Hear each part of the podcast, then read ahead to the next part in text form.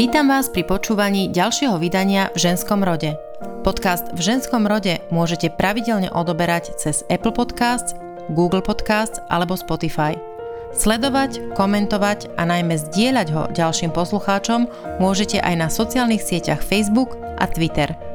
Teším sa, že ste súčasťou môjho dobrodružstva dávať šancu múdrym ženským myšlienkam, inšpiratívnym príbehom a hlbokým dušiam.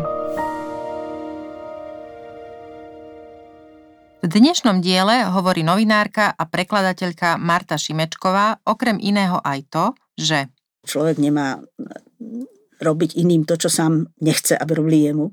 Podklady na nahrávanie spoločného podcastu som si začala písať už v novembri minulého roka.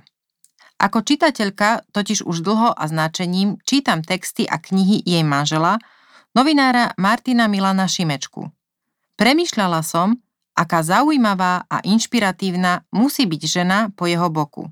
Marta Šimečková je občianská aktivistka a obhajkyňa ľudských práv. Je zakladateľkou a predsedničkou správnej rady Amnesty International Slovensko a organizátorka Stredoeurópskeho fóra, ktoré sa snaží o novú kvalitu spoločenskej debaty. V ženskom rode dnes nielen o nádeji a láske, ale aj o živote v totalite, dôstojnosti človeka a o tom, že ľudské práva sú v skutočnosti jedinou ozajstnou obranou proti násiliu, ktorú máme. Chcem sa spýtať, ako to vyplynulo, že ste vlastne ako novinárka a tlmočníčka som si prečítala teda, že ste tak plynule prešli do oblasti občianského aktivizmu a ľudských práv. Myslím, že som ešte vôbec ani ma nenapadlo, že budem novinárka. Respektíve napadnúť ma to napadlo, lebo mi to kedysi povedali rodičia, že, že to by mohlo byť to pre teba, dieťa, ale to bolo z ríše rozprávok, keďže moje detstvo sa odohrávalo v 70 rokoch. A to sa samozrejme myslelo na iný typ novinárstva, než ten, ktorý e, nás obklopoval vtedy. Ale e, takže, takže tá, tento, ja to ani vlast, na, na intelektuálny rozhovor alebo nejaký úplne naozaj expertný rozhovor na túto tému ja vôbec nemám. Pre mňa je to t- tento typ paradigmy, ako uvažovať o spoločnosti, ale v podstate aj o sebe, je len to najprirodzenejšie, čo mám veľmi dávno, odkedy sa vôbec pamätám. A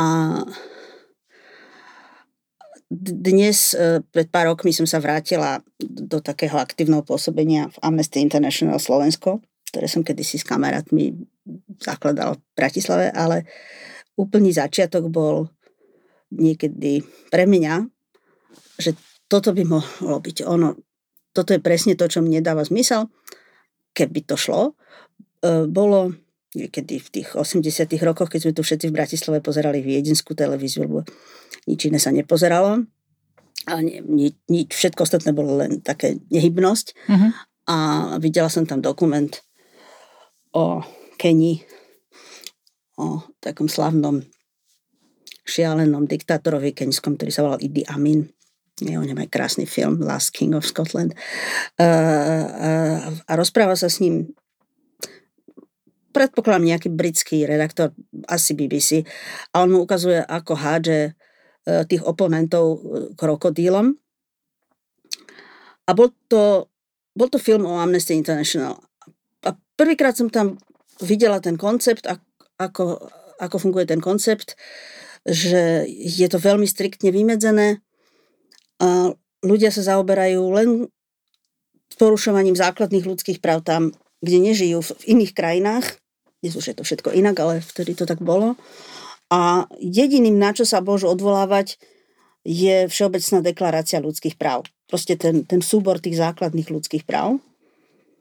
A keď to potom naraz bolo možné, tak pre mňa bolo to najprirodzenejšie začať s niečím takým. Ešte som vôbec nebola novinárkou, pracovala som vo vydavateľstve ktoré práve vzniklo v 90. rokoch. E, mal som celé detstvo okolo seba príbehy ľudí aj z mojej naj, najbližšieho okolia, e, ktorí presne tak, ako sa to píše v Amnesty International za svoje názory prejavené nenásilne skončili v base alebo minimálne v vyšetrovať, dlhé, dlhej vyšetrovacej väzbe. Vedela som o, o tom, že sú prípadmi Amnesty International. Jedna na, naša veľmi blízka kamarátka, e, ktorá, ktorej rodičia boli takto väznení, e, jej otec bol autorom knihy 1001 vtip Myslím, ja. že hovoríte o Julie Sherwood a o Kalinovcoch však. Julka mm-hmm. Sherwood to bolo to prvé, čo urobila, keď skončila školu, keď mm-hmm. emigrovali, uh, že začala kariéru Amnesty International. A jedného dňa nám zavolala, že už je to trochu hamba v 91. alebo druhom. Už je Amnesty International aj v Albánsku. Musíte niečo urobiť na Slovensku. A tak sa začala vlastne tá prvá skupina Amnesty International Bratislavská. Uh, ale vy ste sa možno pýtali na niečo iné. Nie, nie, ja, ja veľmi rada začínam teda to od nejakých začiatkov, pretože tie motivácie, prečo ľudia robia to, čo robia, sú pre mňa zaujímavé a myslím si, že to je dobre, keď ľudia to počúvajú, lebo možno potom ľahšie hľadajú tie svoje vlastné motivácie, prečo robia a niekedy prečo nerobia to, čo by chceli. E, ja by som sa chcela ešte vrátiť, lebo mi to okamžite napadlo, že čo robili vaši rodičia, ktorí v 70 rokoch mhm. povedia mm. svojej cére, že by možno mohla byť novinárkou? Mm, to mi povedali preto, lebo to boli tí rodičia, ktorí vedia, že deťom sa treba hovoriť pekné veci a mali pocit, že som po nich takže, takže otcovi to, čo ja viem, urobilo radosť alebo niečo takého, tak naraz mať pocit, že to moje dieťa má taký talent alebo neviem čo, tak tak pre, pre, preto to hovoria rodičia. Áno, otec bol, otec bol historik a súčasných dejín a novinár, ktorého, ktorý bol dvakrát vylúčený zo strany, raz v 50. rokoch, potom ho nejako rehabilitovali v 60. rokoch. Bol jeden z tých ľudí v Bratis, Bratislave, tej Pražskej jary, oveľa starší než ja. On Ako sa volal? Edo Frisch, on bol ročník 1912, takže ja som e, e, bola takéto veľmi neskoré dieťa. A ako som sa potom niekedy dočítala, sa mi to celkom zapáčilo, že potom vlastne aj ten váš genetický fond je vlastne starší. To je veľmi zaujímavý koncept. Že vy ste síce, áno, že vy ste mhm. síce, nemáte veľa rokov, ale nejakým spôsobom, áno, nejakým spôsobom sa vo vás otlačilo niečo, čo je staršie. Mm-hmm. A mama bola prekladateľka, a, e, ale hlavne si zakladala na tom, že e, e, že prinášala na Slovensko v tých 60 rokoch knižky, ktoré e, tu úplne otvárali obzory. Mm-hmm. A je takým najväčším, na, na, najväčším skutkom v tomto zmysle bol, bol, boli to celé edície vo vydavateľstve Tatran. Ona bola prekladateľka z ruštiny a potom už aj z akýchkoľvek iných jazykov. A bola knižka Borisa Pasternáka Doktor Živágo, ktorá tu ešte ktorá tu vyšla už keď tu boli Rusi, e, keď, už po okupácii, už keď to ako keby skoro nešlo a vznikol okolo toho taký, áno, taká malá občianská mobilizácia v tom vydavateľstve, že všetci balili, expedovali tie knižky, kým sa ešte dalo aj vrátnik, aj upratovačka, a aby sa podarilo vlastne vy expedovať celý ten obrovský náklad a tá knižka bola vtedy skoro v každej domácnosti, čo bolo také zvláštne, lebo vôbec to nie je nejaká ľahká kniha. A prečo by nemala byť? E, do, pretože v tom čase už sa vlastne lámal.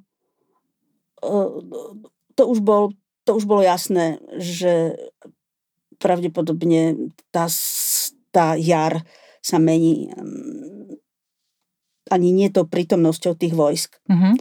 ale tým, že sa pomaly, ale iste vlastne podarilo akoby zlomiť ducha tej krajiny a že tu tá, tá no, normalizácia nastáva, že to sú ešte posledné, no, obrazne povedané, minúty slobody, keď sa ešte dá niečo urobiť. Ale povedzme si, že pre tých, ktorí nechápu kontext, že tak predsa to je Rus, sovietské vojska, prečo by mali byť proti tomu, aby tu distribuovala sa knižka, ktorá je vlastne autorom je Rus? Pretože to je podľa mňa totiž to si to neuvedomujem. Najťažšie obžaloby toho, čo sa dialo v tom sovietskom zväze, sú ruské texty. A Rusko má geniálnu literatúru veľmi dávno a najmä teda v tom čase okolo toho zlomu storočia a v prvej polovici 20. storočia to bola celá ple, ple, plejada tých géniov. Ani neviem, či Boris Pasternak, ktorý bol v Rusku zakázaný a iba v takom najkračšom záblesku nejakej liberalizácie režimu mohol, mohol, mohol tento román výjsť v tzv. to bolo tolstý žurnál, iba v časopisecky. Mm-hmm. Uh, to nevyšla ani ako kniha? To nikdy v Rusku nevyšlo, ako, teraz asi áno, ale za Sovietského uh-huh. zväzu to nikdy v Rusku nes, nesmelo výjsť ako kniha.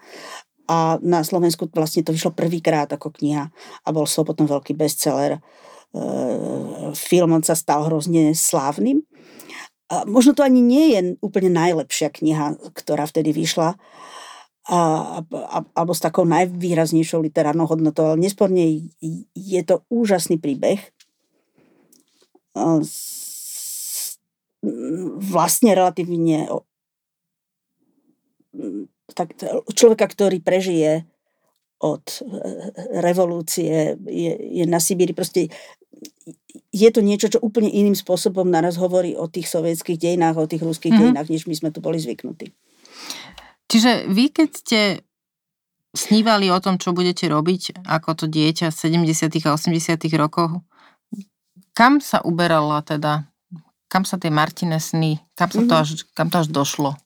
Uh, ešte k tomu dodám, uh-huh. že samozrejme za tento skutok, ktorý, na ktorý bola moja mama asi najviac hrdá za celý svoj život, bola patrične potrestaná a uh, bolo rozhodnuté, že nikdy viac nesmie pracovať v kultúre. A môj otec bol invalidný dôchodca. Ja som vyrastla rodičom, ktorí boli akoby odstavení už úplne od všetkého a nemali vlastne žiadnu budúcnosť. Ja som bola tá jediná budúcnosť, ako keby hlavne pre toho môjho otca, ktorý už mal, keď som sa narodila, 50. A... Čiže mohli ste ja ešte som... snívať, alebo ste boli realistka? Viete, v tomto kontexte, čo hovoríte? Um, to je ešte trošku zlo, inak. E, v... Snívať som snívala samozrejme, vôbec nebolo, ne, nechcem, nechcem, nechcem sa tváriť, že to bola nejaká doba, v ktorej to dieťa vyrastalo v temnote alebo v niečom absolútne pochmúrnom, to vôbec nie. To bolo Deť, všetky deti aj vo vojne si nájdú sní, úžasné detstvo, lebo hm. som mala výborných rodičov, ale Uh, bolo, bolo hrozne smutné sa dívať na to, ako sa napríklad môj otec neustále ako zostáva sledovať, čo sa deje a počúvať tie viedenské správy a, a dokonca čítať tie naše noviny, v ktorých stále nikdy nič nebolo. A neustále sa snaží vy, nájsť v tom stopy nejakej nádeje mm-hmm. na mhm. nejakú zmenu a na nejaký možnú, možnú takú škáročku tej slobody a možno, že teda vlastne niečo by sa hlavne sa to, tá nádej upínala E, k tomu, že v tom Kremli sa skôr či neskôr dojde k nejakej generačnej výmene a niečo sa stane. Tak oni tam by tú dobu umierali jeden Áno, za druhým. ale to bolo ešte boli vtedy celkom Ja to ešte zdraví. hovorím o skôr. No, a mhm. potom, hej, ale to ešte boli celkom zdraví a naozaj sa nedialo nič. Okay. A uh, pre mňa to bolo natoľko ten pohľad bol taký smutný, že som si hovorila, nie, ale inštinktívne to ne, nebudem sa upínať k tomu, že sa tu niečo bude meniť. Hej. Naopak, e, a to samozrejme bolo typicky, tak vyrastali ľudia v podobných tých istých generáciách, alebo niečo staršie, niečo mladší než ja. E, v tom, čom sme, budeme žiť slobodne. E, a mala som pocit, že aj viem ako. Stačí nájsť podobných ľudí, mm-hmm. a začať sa s nimi stretávať a vytvoriť si také úplne iné paralelné spoločenstvo, ktoré na tú vonkajšiu, na ten, na ten, na ten oficiálny svet vôbec nebolo odkázané, vôbec sme ho ako nepotrebovali. Ja som mala pocit, že e, ja nemusím vôbec žiadny smutok zažívať, bo ja, to, ja ten režim vôbec nepotrebujem k tomu, k svojej realizácii. A Čiže šťastiu. mať nejaký život v tom veľkom živote? Komunitu, spoločenstvo a, a fungovať áno, tak? tak? dneska už možno vy, tiež sa vám vynára ten svet zaniknutý týchto alternatívnych komunít, hlavne český, mm-hmm. bol neuveriteľne bohatý. Samozrejme, to nebola žiadna československá špecialita, to bolo všade, kde bol tento typ útlaku vo východnej a strednej a východnej Európe. Iba nie tam, kde bol ten útlak až príliš hrozný, kde naozaj šlo o život, napríklad v Rumunsku. Tam sa ukazuje, že tam naozaj nebolo akoby nič alternatívne cez celú tú mm-hmm. rumunsku, no, čaučevkovskú éru, lebo šlo o život. Ako keď je, keď, keď je to naozaj ten tlak až taký silný, tak tam vlastne tam je to ako v prírode, tam potom už nerast, nerastie nič. Ale mm, hlavná inšpirácia bola tým veľmi už bohatým a rozvinutým takýmto alternatívnym kultúrnym životom v Čechách, kde existovali desiatky už časopisov časom, e, dokonca rôzne odborne zameraných, od literárnych cez filozofické a rôzne, rôznych generácií, že, že vlastne skoro akoby aj vychádzali sami datové knižky, skoro akoby sa ani nedalo stihnúť v tom orientovať. Toľko Čiže a môžem, môžem to nazvať, alebo teda môžem tomu rozumieť, že, že vlastne to je, to je ten descent, o ktorom čítame? Áno, to je ten. Mhm. Neviem, či to je celkom Nie, to, ako, o čom čítate, ale... Nemyslím, viete, to je to, akože chcem to približiť teda ľuďom, pre ktorých to môže byť dostatočne e, ako rokmi vzdialené, že už nezažili vôbec, sú mladší a nezažili nikdy toto obdobie, čiže bez toho, aby si prečítali nejakú dobovú literatúru alebo sa k tomu venovali viac, tak nemajú šancu porozumieť vôbec, o čom tu rozprávame. Čiže je to ten, a to no, slovo dissent, alebo teda to je, to je niečo, že tí, tí dizidenti, to sú tí, ktorí, znamená, to si, to si ešte vieme spomenúť. len to, že to je niečo odchylujúce sa od toho hlavného, ako keby oficiálneho prúdu, ale nie mm-hmm. teraz hlavného prúdu v našom zmysle, Rozumiem. ale hlavného povoleného prúdu. Áno, to je vlastne vš- okrem toho sveta, ktorý sme videli, ktorý bol oficiálny, bol ešte jeden veľmi bohatý neoficiálny svet, ktorý bol neporovnateľne zaujímavejší intelektuálne, kultúrne a v ktorom aj fungovali oveľa autentickejšie vzťahy a v ktorom sa dal celkom fajn prežiť. Sa mi zdalo aj celý život. A keď sa vrátim k tomu teda k tým vašim rodičom a vám, že teda rozmýšľam o tom, čo budem robiť, som nádej, jediná nádej mojich rodičov, tak čo ste si povedali, že budete robiť?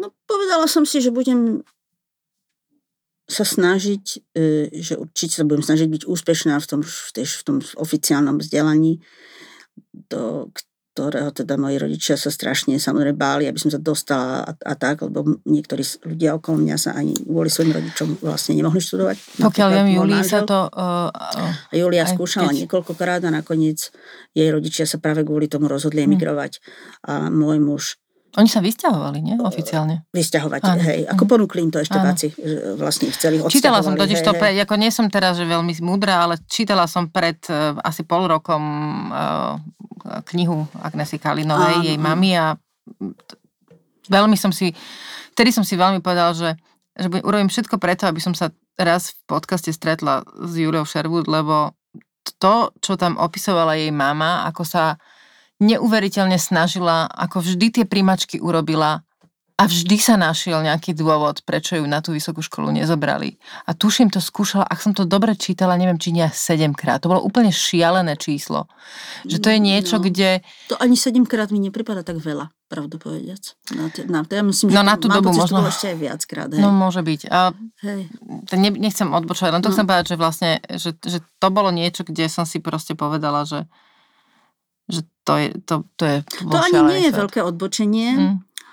Uh, my sme boli stále veľmi často spolu, pretože uh, aj tie priateľské akoby okruhy sa trochu preskupili po tej, uh, po tej normali- ako v rámci tej mm-hmm. normalizácie. Boli ľudia, ktorí už nechceli ich svoje predchádzajúce vzťahy a priateľstva až tak veľmi ďalej pestovať, lebo by ich ohrozovali.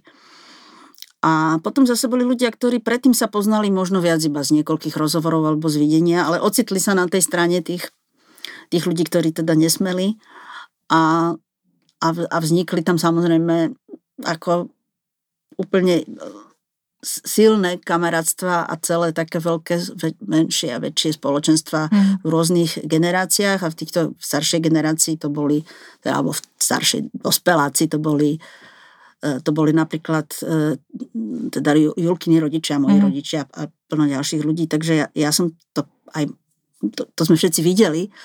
A, a že to proste ten režim rád používal také vydieranie, alebo, mm. alebo mám proste tú kartu toho tých detí. Že, Hej, že, že poslúchajte, vlastne lebo... Možno mm. obrovské množstvo tých a dneska by sme povedali kultúrnych elít, ale nie len kultúrnych elít, ale vôbec ako všetkých elít sa podarilo zlomiť práve preto, lebo im jasne dali najavo a potom im to už ani nemuseli dávať najavo, alebo ako to už represívne režimy robia, tak stačí vedieť, stačí ukázať nejaký príklad. Mm-hmm.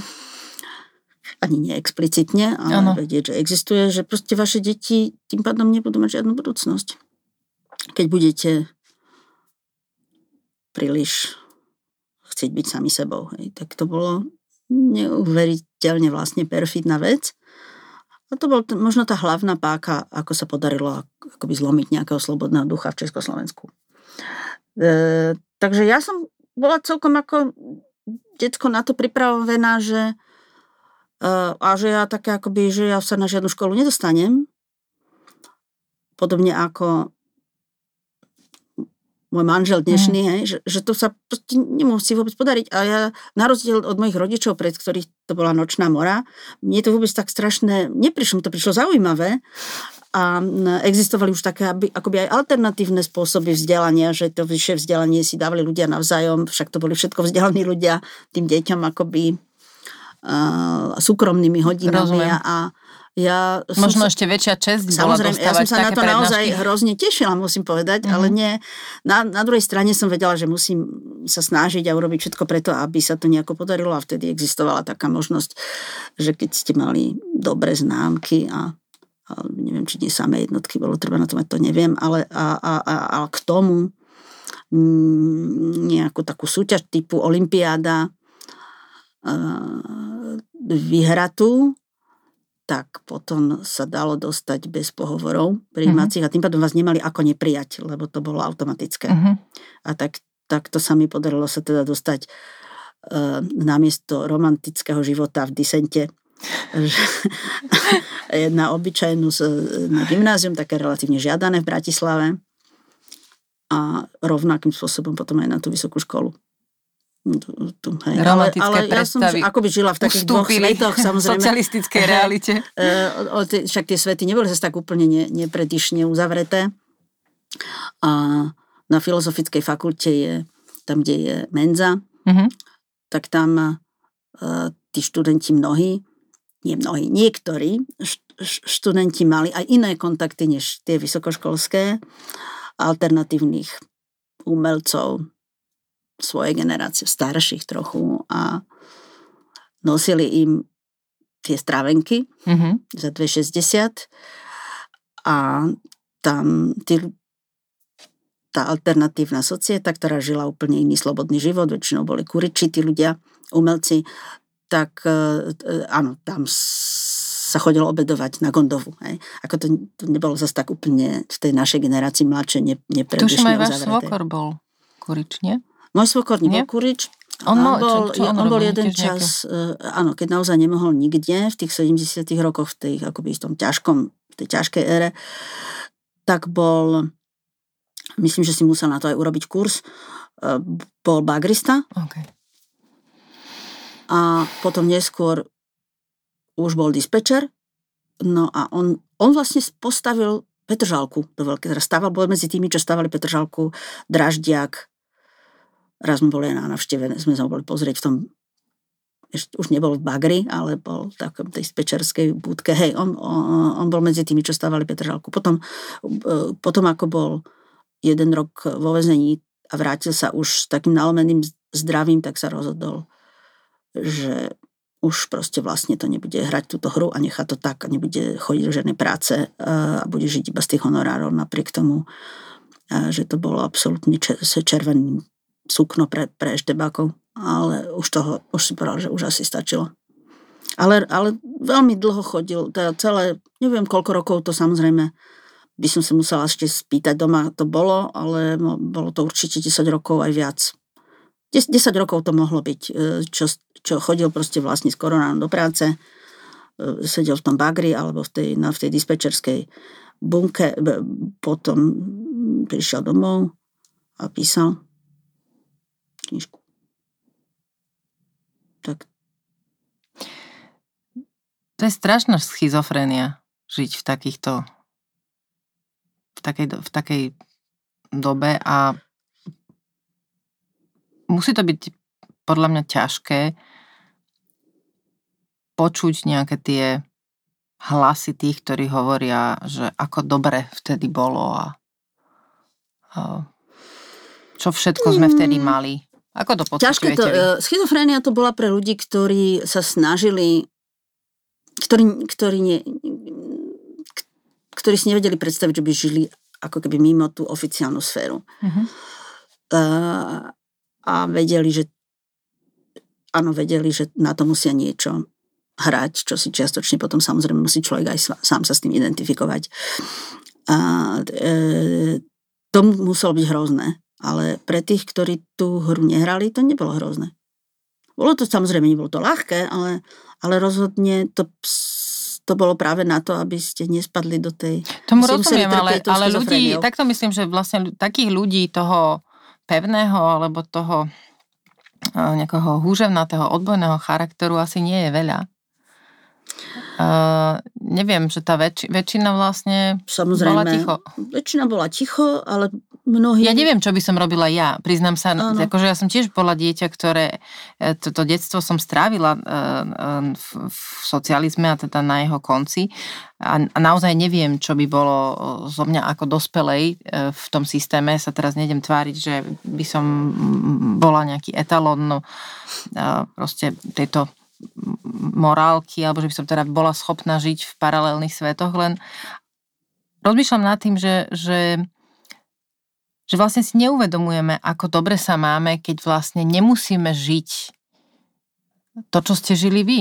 Že si musíte vytvárať uh, normálny svet, aby ste sa nescvokli z toho nenormálneho väčšinového tom vonku. To by som skoro až zapochybovala, že či to tak v skutočnosti nie je dodnes.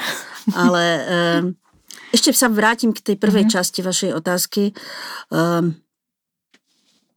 že áno, že či, ľudia museli hrozne trpieť to, týmto pocitom schizofrénie. Často tí ľudia, ktorí, ako sme sa vtedy sa tomu hovorilo,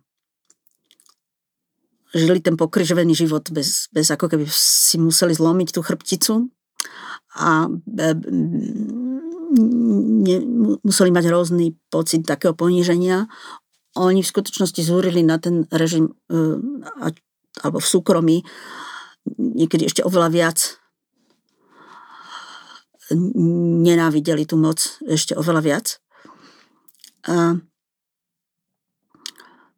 tak, takže a, a druhá vec je, že v podstate, keď hovoríte, že ja tiež nemám, neviem, nie som si istá, vôbec neviem, keby som sa narodila v trošku in, alebo boli okolnosti o niečo iné a bola by som pred tou, bola by som sama stála pred nejakou voľbou, ktorá by nevyzerala tak, ako vyzerala. Niekedy sa tie voľby na svete, tie rozhodnutia vaše robíte v situácii, ktorá, ktorá nevyzerá vôbec tak jednoznačne Takže si to vôbec si nemyslím, že by to bola nejaká osobitná zásluha. Samozrejme, sú tí ľudia, ktorí sa akoby nedali, hej.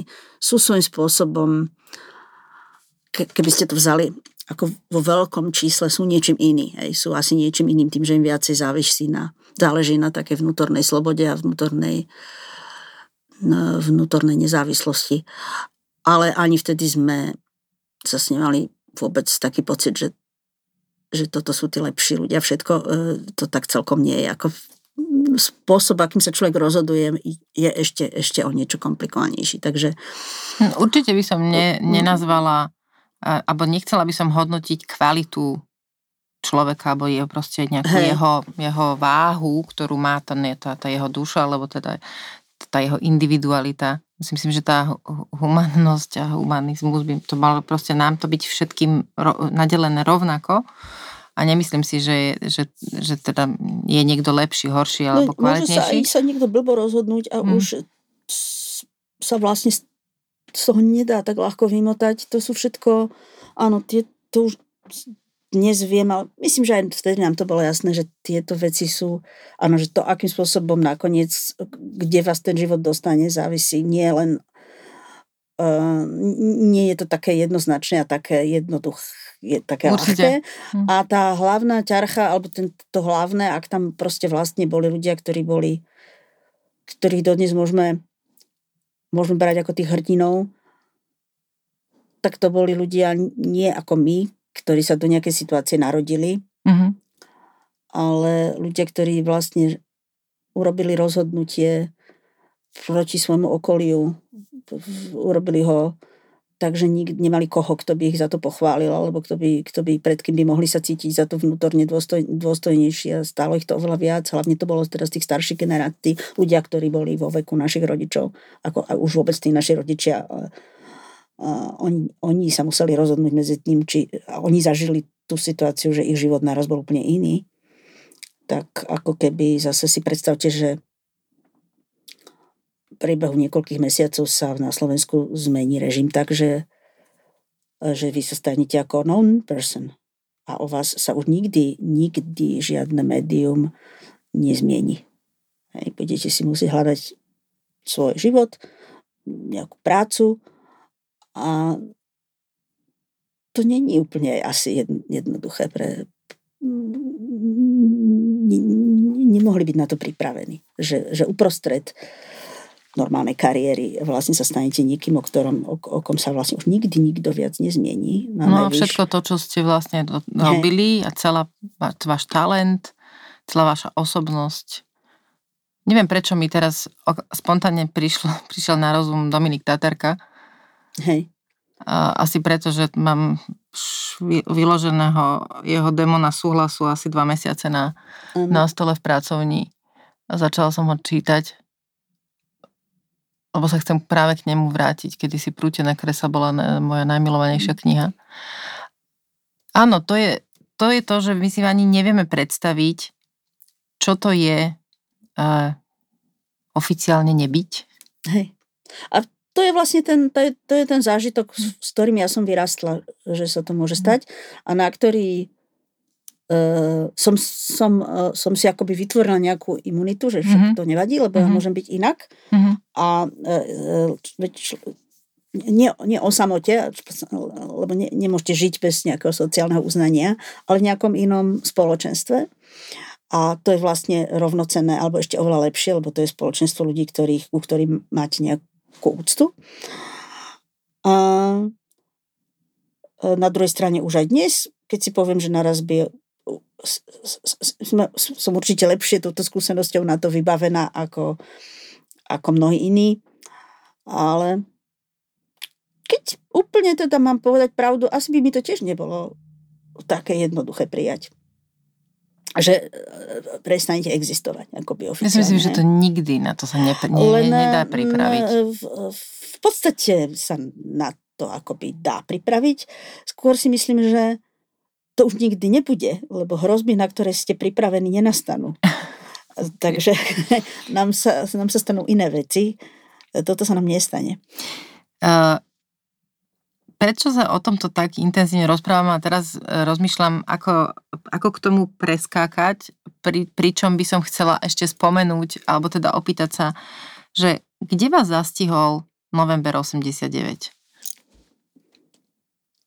A, klas, klasická otázka, tie sú vždy najlepšie, to každý, všetky tie historické okamihy sa dajú spoznať podľa toho, že každý vie, kde bol hej, v tej mm-hmm. chvíli. Ja som bola doma, mala som uh, škôlkára, prváka teda a, a, a malé, malé bábo, niekoľkomesačné. Takže viac menej pamätám si repliku mojej kamarátky, ktorá bývala blízko mňa, s ktorou sme preležali mesiace na rizikovom tehotenstve a potom sme zistili, že spolu bývame, čo bolo vedľa seba bývame, čo bolo úžasné. Ideálne takže sme spolu takto strávili materskú. A keď proste už oni úplne, ľudia, ktorí sa o toto vôbec nejako nezaujímajú, nezaujímali veľmi, alebo aspoň som si myslela, prišla ona s tým a už počúvali asi hlas Ameriky a vedeli, že zabili študenta v Prahe. tak e, prišli tak veselo, sme my žili s tými babetkami a, a povedali, no už sa tu teda asi skončil tento režim. Už asi padol. Hej. A to si vždy zapamätáte od niekoho akoby iného. Iného. Mhm. Uh, takže ja som celý ten november som prežila ako všetky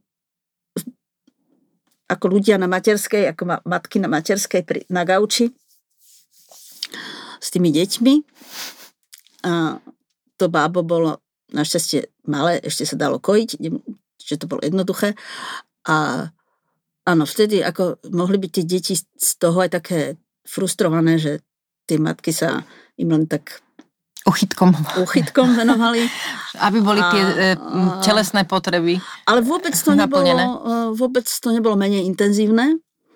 Bolo to možno rovnako intenzívne. Pamätám si jednu vychádzku e, s kočikom tam, kde bolo prvé zhromaždenie na, na, na, na, na, na tom námestí Slobody, vtedy Gotwaldovom námestí. A alebo to, nie, na, na, na, študenti pri Hviezdoslavej soche. A zistila som, že, že, že ich nikto nepočuje, že, že oni síce kričia, ale že to vlastne pre ten dáv ľudí nemôže počuť. A že ich zle počuť, tak som sa vybrala do práce za mojou mamou a našli sme niekoho, koho frajer bol veslár a mal amplion a vybav, donesli sme Amplion s tým kočikom a bol naraz Amplion. To, to, si, to si pamätám. E, Čak, vy to ste tomu super, vlastne hej. dali hlas? Ja som tomu dala hlas s, s tým Amplionom. Určite ešte nikto iný na to prišiel, a možno tých Amplionov bolo viac, ale áno, a to, to, ale pam, pamätám si historku s tým Amplionom. A zvyšok toho samozrejme som opäť pokračovala na tom gauči s tým bábetkom a mm, až keď boli už naozaj obrovské tie demonstrácie, tak som si to občas išla pozrieť sa na to a, a si zažiť. to zažiť, vidieť, vidieť Dubčeka hej, e, živého, rečniť, mm, ukázať e, e, detskú škola prvákovi, môjmu synovi Mišovi generálny štrajk, nechať ho zatrubiť si v taxiku. Aký to bol pocit? Bolo to také mimo realitu. Ne, nebolo, to, bolo to, bol, nebolo to skutočné celkom pre mňa, ako bolo to na poli sen. Pre, čudovala som sa, videla som, že pre ostatných ľudí je to, je to, to neberú tak, ale pre mňa to bolo, že to nie je celkom možné, čo, čo sa deje. Hej. Bolo, to, bolo to samozrejme úžasné. Rodičia ešte žili vtedy? E, mama áno aj, jej pre ňu sa aj začala taká posledná veľká kariéra, alebo možno pre ňu dokonca si ona ju aj mala najradšej tú, tú poslednú svoju veľkú kariéru, ktorá sa tým, touto slobodou začala. A Milanov otec e, som ho teda tam videla aj rečniť, ale to bolo to teraz vlastne vám nechcem líčiť, lebo som práve si prečítala, čo o tom napísal môj, môj muž o tom, ako ten jeho otec to bral. Ale on v zásade si myslel predtým, že to nebude u nás cez demonstrácie, že to bude nejaké také postupné uvoľňovanie, že režim sa musí zmeniť. Uh-huh. Už tedy, keď bolo v oktobri, no mesiac predtým, um, veľ, veľké demonstrácie v, v, v NDR bývali. A, že na Sloven- Československo nie, nie je tento typ, že to bude nejak inak, že to bude vlastne to postupné uvoľnenie, ktoré Čiže ten, že sa ten aktivizmus akože pre, áno, pre, v podstate to bolo veľké, to prekv, on, bolo to, to úžasné uh-huh. prekvapenie pre všetkých zúčastnených, uh, myslím. Nebolo to niečo, s čím by sme už vôbec nie, že nejak rátali že, že sa to môže stať, alebo, alebo keď, tak možno niekedy úplne inak, ako oveľa neskôr v, hej, pre, pre mňa to vôbec ne, hej, bol to taký vpad e, tých dejín, ktorý som vôbec nečakala. Keď sa pozriete, a teraz budem taká, veľmi urobím takú fakt, že skrátku, keď si nejako vnútorne zažijete alebo predstavíte presne toto obdobie, gauč a amplion to mm. nazvem, a, a súčasnosť, a teraz nechcem robiť nejaké paralely, a myslím si, že to asi nie je ani nejaké možné alebo potrebné, ale teda s tou, s tou súčasnou situáciou na Slovensku od minulého roku po dnes. Ako ste to emočne prežívali? Dá sa to spojiť? Ja si totiž to, ja si to neviem úplne presne zažiť, bola som príliš malá, ale že emočne tú paralelu tam niekde vidíte? Medzi tou aktivizáciou spoločnosti v 89. a dnes? Nepochybne. Ehm, je to je to akoby na tej úrovni, ako to človek prežíva, ale dokonca aj si myslím, ako, ako to všetci prežívajú, ktorí nejakým spôsobom boli toho súčasťou, je to skoro až to isté. Nie je to to isté v tom zmysle, že ľudia, ktorí prišli prvýkrát a zaplnili to námestie v 89. ešte nevedeli, ani VPN to nevedela, či to neprevalcuje nejaká ľudová milícia, či, či to ako mi naozaj môže prebehnúť mm-hmm. a či neriskujú možno aj život. Ale to sa nakoniec ešte, ešte veľmi pomerne, ešte pár dní trvalo, lebo boli také správy, že niekde vlastne sa No vraj boli pripravení. Boli pripravení tí Áno, to, veď to sami aj rozprávali na Prahu, boli pripravení. Áno, boli pripravení uh, určite boli aj tu pripravení, ale to sa časom akoby už rozplynulo, mm-hmm. ten mierov, ten, ten, ten, ten gandiovský duch, ktorý tá VPN, ten gandiovský tón, ktorý od začiatku tá VPN a aj občianske fórum nastolili, bola, bol istý typ sebaobrany a zodpovednosti za to, aby sa nič také nestalo. Mm-hmm. A akoby zabraniť to, zabraniť nejakému násiliu za každú, za každú cenu už tým.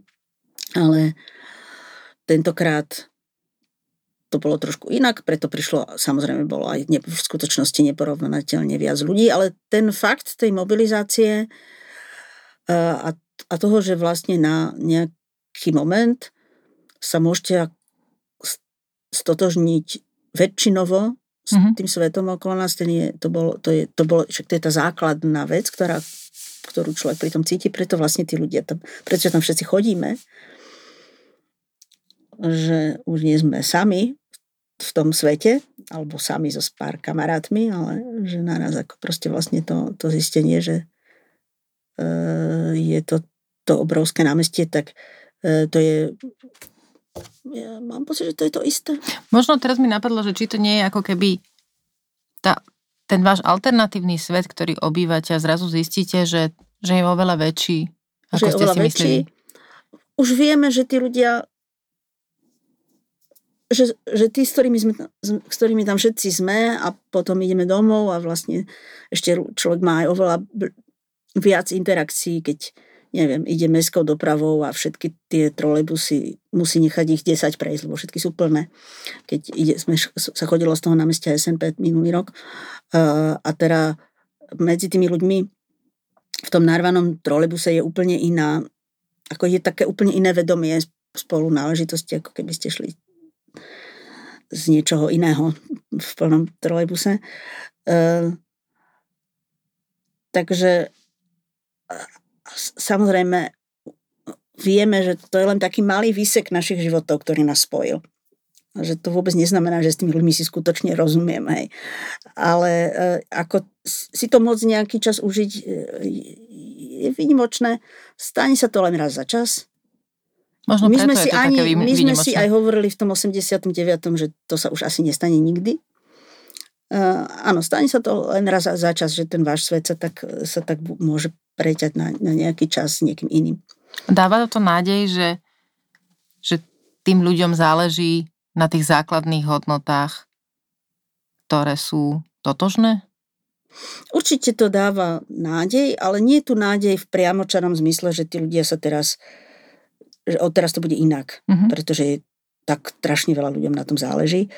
E, také priamočiare, tak priamočiaro nefunguje, ale funguje to skôr tak, že, že ten spoločný zážitok sa ukladá v, nejakej spoločnej pamäti a keď na neho zabudneme a, a tá spoločnosť, ktorá bola tak ako keby na, naraz zázrakom spojená, a mohli to urobiť len tí úplne mladí ľudia, lebo nikto ostatný už nemal ten morálny kredit, e, tak tá spoločnosť vlastne sa aj tak časom rozvadí a bude žiť niečím úplne iným a začne sa navzájom obviňovať a začne poslúchať tie povely k vzájomnému podozrievaniu nenávisti a tak ďalej. Ale napriek tomu uh, ostáva vlastne v tej kolektívnej pamäti tento zážitok aj pre tých, ktorí ho treba tam neboli, ale vlastne, Fyzicky, že ho nezažili. Áno, všetko, mm-hmm. si, všetko, všetko to ostane v tej pamäti, lebo budú iní, ktorí o tom budú rozprávať a, a bude množstvo stôp o tom, že, že to je dôležité a tak vlastne vzniká to spoločenstvo moderné. Že, že, že to nie, nie je to vlastne nejaký priamočiary, či priamočiara e, cesta k stále väčšej morálnej zodpovednosti toho národného spoločenstva, nejakého spoločenstva mm-hmm. alebo k nejakej stále väčšej civilizovanosti a slušnosti. Je to také... Uh, má, to prepady a zase nejaké vzostupy, ale tie tieto body zlomové, hoci sa nám zdá, že tak ako ten rok 89, že však tí ľudia sa potom veľmi rýchlo zbláznili a začali veriť tomu, čo hovorí nejaký mečia, že tie zlomové body sú aj tak to jediné, čo máme. Mm-hmm. A, a napriek tomu, alebo úplne bez ohľadu na tom majú svoj význam a to ste mohli vidieť vlastne už v tom minulom roku, keď e, ľudia, ktorí, mladí ľudia, ktorí v, ne, ne, ne, v 89. sa narodili, alebo ešte neskôr sa narodili a, a napríklad 68.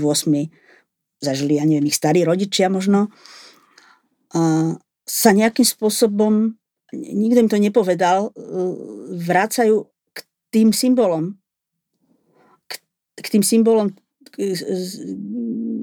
hej, niekto príde a zaspieva Kubiš, Kubiškinu pesničku z roku 69, e, že, že, tie, že áno, že to vlastne, aké strašne to je dôležité mať tie, tie vzorce a tie symboly mm-hmm. toho vzdoru, toho dôstojného vzdoru, že by to bez toho možno ani nešlo že by to bolo oveľa ťažšie. A to vlastne mohlo aj spojiť tie generácie, ale aj, aj bez ohľadu na to, akože to je straš, sú strašne dôležité je nabrať tú skúsenosť, aj keď sa zdá, že sa na ňu zabudne a že ona zapadne. A ona úplne nikdy nezapadne. Rozmýšľam celý čas, ako by som formulovala to, čo mi stále beží na pozadí. Uh, Možno sa vrátim k tej, k tomu Janovi Kalinovi a, a keď v knižke Agnesa písala, ako veľmi im pomáhali listy, ktoré cez Amnesty International uh, posielali vlastne ľudia zo zahraničia na protest proti umlčiavaniu a vymazávaniu tých ľudí, uh, ako ste povedali, proste, že zmizli. A že tie pripomienky tých ľudí prichádzali práve cez listy zo zahraničia, cez Amnesty International. A snažím sa celý čas vnímať to, že niekde v, pod, v tom nejakom podzemí tohto nášho rozhovoru tečie tá rieka tých hodnôt a ľudských práv, ktoré tú spoločnosť vlastne držia. Že vlastne len keď sú ľuďom priznané tie práva, môj názor je to samozrejme, tak môžu žiť svoj život dôstojne. A ako veľmi je dôležité teraz v našej slobodnej spoločnosti, keď e, sa tým ľudským právam tešíme a môžeme si ich užívať v plnom rozsahu, tak ako si ich nemohli užívať ľudia pred 30 a viac rokmi. Aké veľmi dôležité je, aby sme my teraz pripomínali, že toto je dôležité aj v iných krajinách. Ja som totiž to niekoľkokrát dostala cez sociálne siete výzvy na podpísanie, ktoré Amnesty International robí. Predpokladám, že to je to asi aj tým teda, že som tam zaklikla, ano, že lajkujem, hej, ale kontextová reklama, alebo ja neviem čo. Smerujem k tomu, že či si majú, alebo do akej miery si majú moderní ľudia, mladí ľudia, ale nielen tí mladí, ktorí proste sú iniciátormi tých obnov spoločnosti, ale všetci možno uvedomovať, aké veľmi dôležité a nápomocné to je myslieť na, na ľudí, ktorí sú vymazávaní zo spoločnosti alebo z pamäte spoločnosti v iných krajinách. Spomeniem napríklad Rusko. Mm, keď ste spomenuli Rusko, ja ale môžeme si... hovoriť o niekoľvek, len je to taký príklad, Hej, kde, ktorý, mohli by sme tie príklady o... rezonovali aj v médiách Hej. E, slovenských. Len, len ma napadlo, keď ste spomenuli Rusko, tak mne sa uh, uh, z, z, hneď, skôr som, prvé čo, som, prvé, čo som videla, bol uh, v 68. v auguste 68. Uh, v deň okupácie Československa demonstrovalo sedem ľudí na Červenom námestí za Československo. Sedem občanov Sovietskeho zväzu, sedem Rusov. A e, e, ostali, boli tam niekoľko minút, než prišli policajti a týmto aktom sa ich život úplne zmenil nezmenil, ale už načist, nie, pretože to neboli ľudia z nejakých oficiálnych štruktúr, ale už načisto zlomil. A strávili roky všetci vo väzeniach v Blázincoch. A to vtedy boli relatívne mladí, vtedy to boli mladí ľudia. A, a ten transparent, ktorý držala Natália Gorbanevskaja, prekladateľka, bol za našu i vašu svobodu, za našu a vašu slobodu. E, my sme ešte mali to šťastie, že sme mohli Natáliu Gorbanevskú pozvať na fórum roku 2010, áno. A toto má Rusko v sebe, e, ten, túto tradíciu ešte, ešte od dekabristov takého ako až nadľudského e, ako schopnosti proste toho, toho gesta, tej solidarity. Hrozné v Rusku je vždy, že tá priepasť medzi tou väčšinou a, a, tými, tými, a týmito ľuďmi je, je taká obrovská. Ale už aj to sa dneska predsa len mení. E, áno, čiže to bol, to, nie, niekto bol ochotný skoro ako keby dať svoj život za také jediné, povedali sme, gesto, ktoré hovorilo, že naša sloboda je aj vaša sloboda. To, čo je není inej definície ľudských práv v nejakej skratke. Ako, že to že, že, že tie ľudské práva tých iných sú zároveň našimi. To je aj to hlavné motto, Amnesty. A od, odkedy po, po druhej svetovej vojne vlastne počnúc tie zárodky samozrejme sú súvisia so, so, so, so, so, so, so konštituovaním vôbec nejakého osvietenského myslenia, ale po druhej sveto, od, druhej, od roku 1948 existuje Všeobecná deklarácia ľudských práv. Už ako reakcia na ten šok z toho, čo môže si ľudstvo samo spáchať na samé na sebe. A Amnesty International je jedným z akoby dôsledkov toho, alebo z detí toho myslenia z ktorého vznikla Všeobecná deklarácia ľudských práv, že naraz tu existuje akýsi dokument, ktorý je samozrejme skôr niečo ako ideál a nemá žiadne vykonávacie predpisy. Tými vykonávacími predpismi sú naše ústavy a naše, naše zákonodárstvo toho teda civilizovaného sveta a my sa máme vždy na čo odvolať, keď na, píše, píše Amnesty všetkým tým vládam a dik, diktátorom alebo aj nediktátorom o porušení ľudského práva, základného ľudského práva v nejakom prípade, tak odpoveď je, že ten človek porušil zákony našej krajiny a naša odpoveď je, že Všeobecná deklarácia ľudských práv stojí nad zákonmi vašej krajiny. A mm, áno, pre mňa to, čo hovorí tá Všeobecná deklarácia ľudských práv, je to všetko len nedokonalý samozrejme v istom zmysle aj odrážajúci svoju dobu dokument, ale on, on v podstate nehovorí nič iné, ako na čom vôbec je tá naša civilizácia postavená. A no, to je o tom, že človek nemá robiť iným to, čo sám nechce, aby robili jemu. Je to hrozne jednoduché. A to je podľa mňa úplný základný výchovný princíp aj pri deťoch. Áno, je to základný princíp. Je to vlastne aj ten základný princíp tej kresťanskej civilizácie, pretože keď máme milovať svojho bližného ako seba samého, tak ten preklad je taký, že to slovo láska si pod ním samozrejme nepredstavujme zamilovanosť alebo e, že mám všetkých objímať, ale nejde o nič iné ako o toto, že máme robiť iným a správať sa k iným tak, ako my chceme, aby sa oni správali k nám. A e, ten, ten rámec tých ľudských práv to ľudská dôstojnosť je niečo, čo s tým úplne od, od začiatku je ten pojem. S tým súvisí, to jedno bez, bez druhého nie je. A často som, čítala som aj diskusie o tom, že to je, čítame diskusie o tom, že to je vlastne ten pojem, ktorý je ešte dôležitejší dnes. Uh, sa mi stále zdá,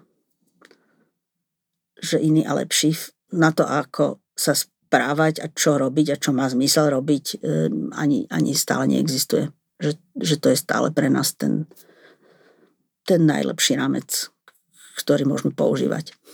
Keď sa ktokoľvek, kto počúva, rozhodne, že by chcel podporovať Amnesty International nejakým dárom, príspevkom, a, alebo tým, že bude podpisovať teda vaše petície, uh, skúste mi povedať, že čo reálne robí?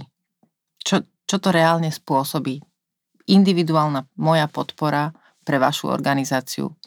Aký to bude mať v realite efekt, dopad. Ako keď niečo podpíše? Alebo keď, alebo keď vám pomôže, dám 5 he? eur mesačne. Mm. Aby som si to vedela predstaviť. Je veľmi jednoduché si predstaviť, že kúpim viete, tie výzvy, že dajte 5 eur a my Rozumiem. podáme vakcínu desiatim deťom v Keni. Áno, rozumiem. Uh, toto je trošku komplikovanejšie v tom zmysle, že je to jedna obrovská organizácia, pravdepodobne jedna z najväčších v, na, svete. No práve preto možno Dnes ľudia aj, môžu byť takýto nedôveričiví, že prečo. Ale jej hlavný tromf je v tom, je stále v tej obrovskej nezávislosti. A tá nezávislosť je daná práve prísnym systémom financovania Amnesty International. A to je? A to je, že nesmie príjmať žiadne dary od žiadnej vlády, ani od súkromných osôb v ist, vo väčšom než nejakom stanovenom, stanovenom objeme. Mm-hmm. Takže naozaj stojí na podpore členov alebo podporovateľov práve tých drobných, že v tom, v tom je tá hlavná sila. A ak niekto pošle 5 eur Amnesty International Slovensko, tak tým hrozne pomáha aj morálne Amnesty International Slovensko e, k tomu, aby my máme malinkú kanceláriu, relatívne malú v, v, v, tu v Bratislave a, a veľa aktivít, ktoré fungujú inde po Slovensku tiež. K, tomu, aby tu mohol byť trochu silnejší hlas niekoho, kto kto dáva, kto je, kto je schopný proste vlastne vidieť aj to, čo sa deje na Slovensku, ukazovať v iných súvislostiach a dávať to naroveň rôznym iným veciam, ktoré sa dejú, ktoré sa dejú v celom svete.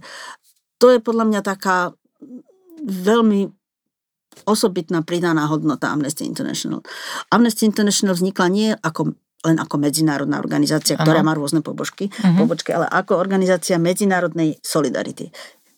Kedy si dávno, keď tu prvýkrát Amnesty International vznikla, tak to najčastejšie, čo sme vždy na ulici počuli, bolo, že a kto bude nám pomáhať, a kto sa bude starať o naše nespravodlivosti. A už teraz 30 rokov po,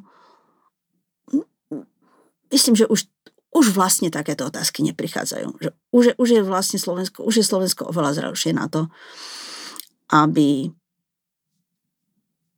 aj naša vlastná dôstojnosť bola bola budovaná cez to, že sme schopní dávať nejaký príspevok. Teraz nemyslím teda ten finančný mm-hmm. príspevok, ale niečo, niečo meniť aj na tej úrovni inej, na tej úrovni svetovej, nie, nie len pre nás. Dnes už e, to nie je tak, že by Amnesty nemohlo pracovať dávno, no už to nie je tak vo vlastnej krajine.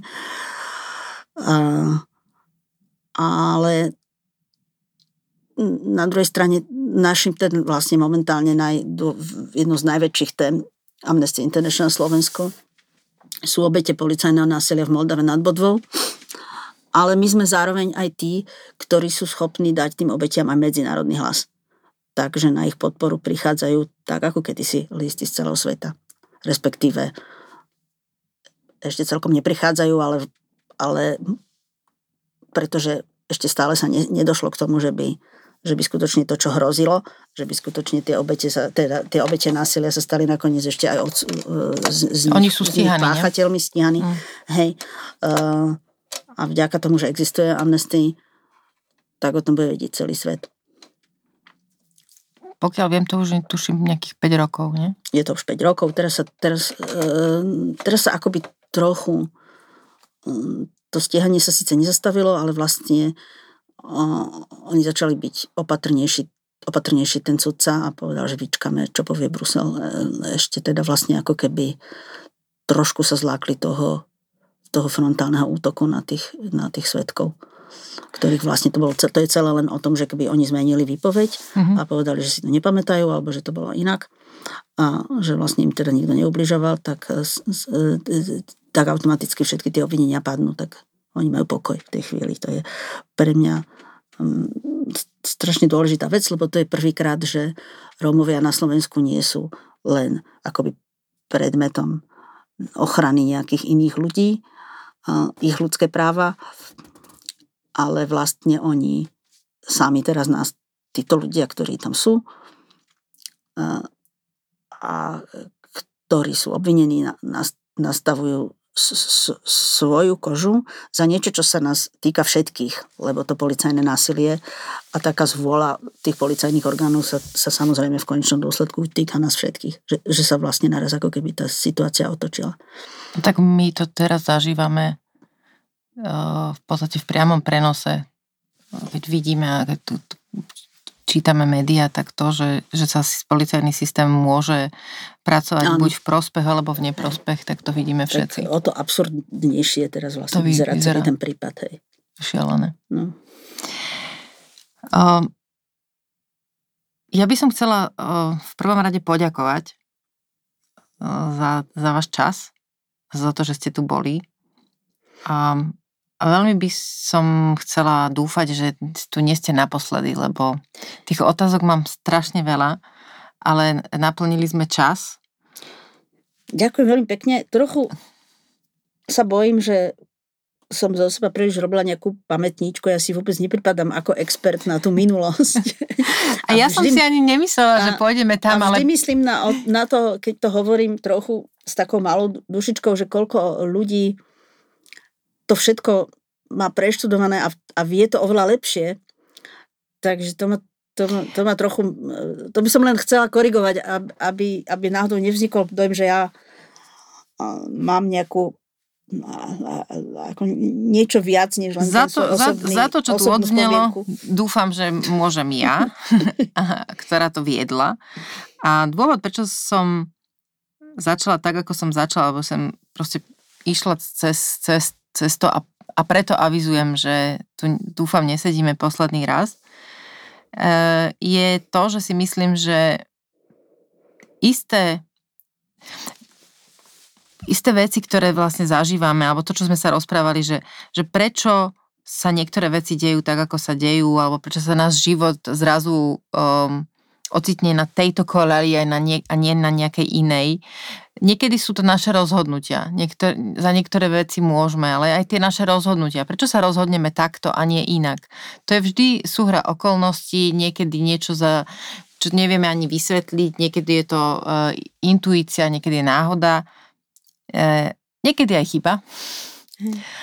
Uh, ale ja by som veľmi chcela, aby ľudia rozmýšľali vlastne v kontexte svojich životov, že dejinné udalosti, aj veľké dejinné udalosti, žijeme my každý deň.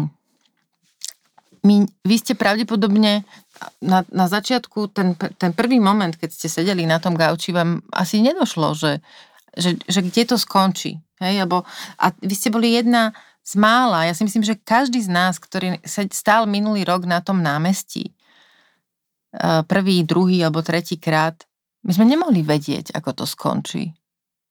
A ono to samozrejme ešte neskončilo, ale viete, čo chcem povedať, že, že vlastne každý z nás je súčasťou uh, dejín, malom či veľkom. Áno, to určite.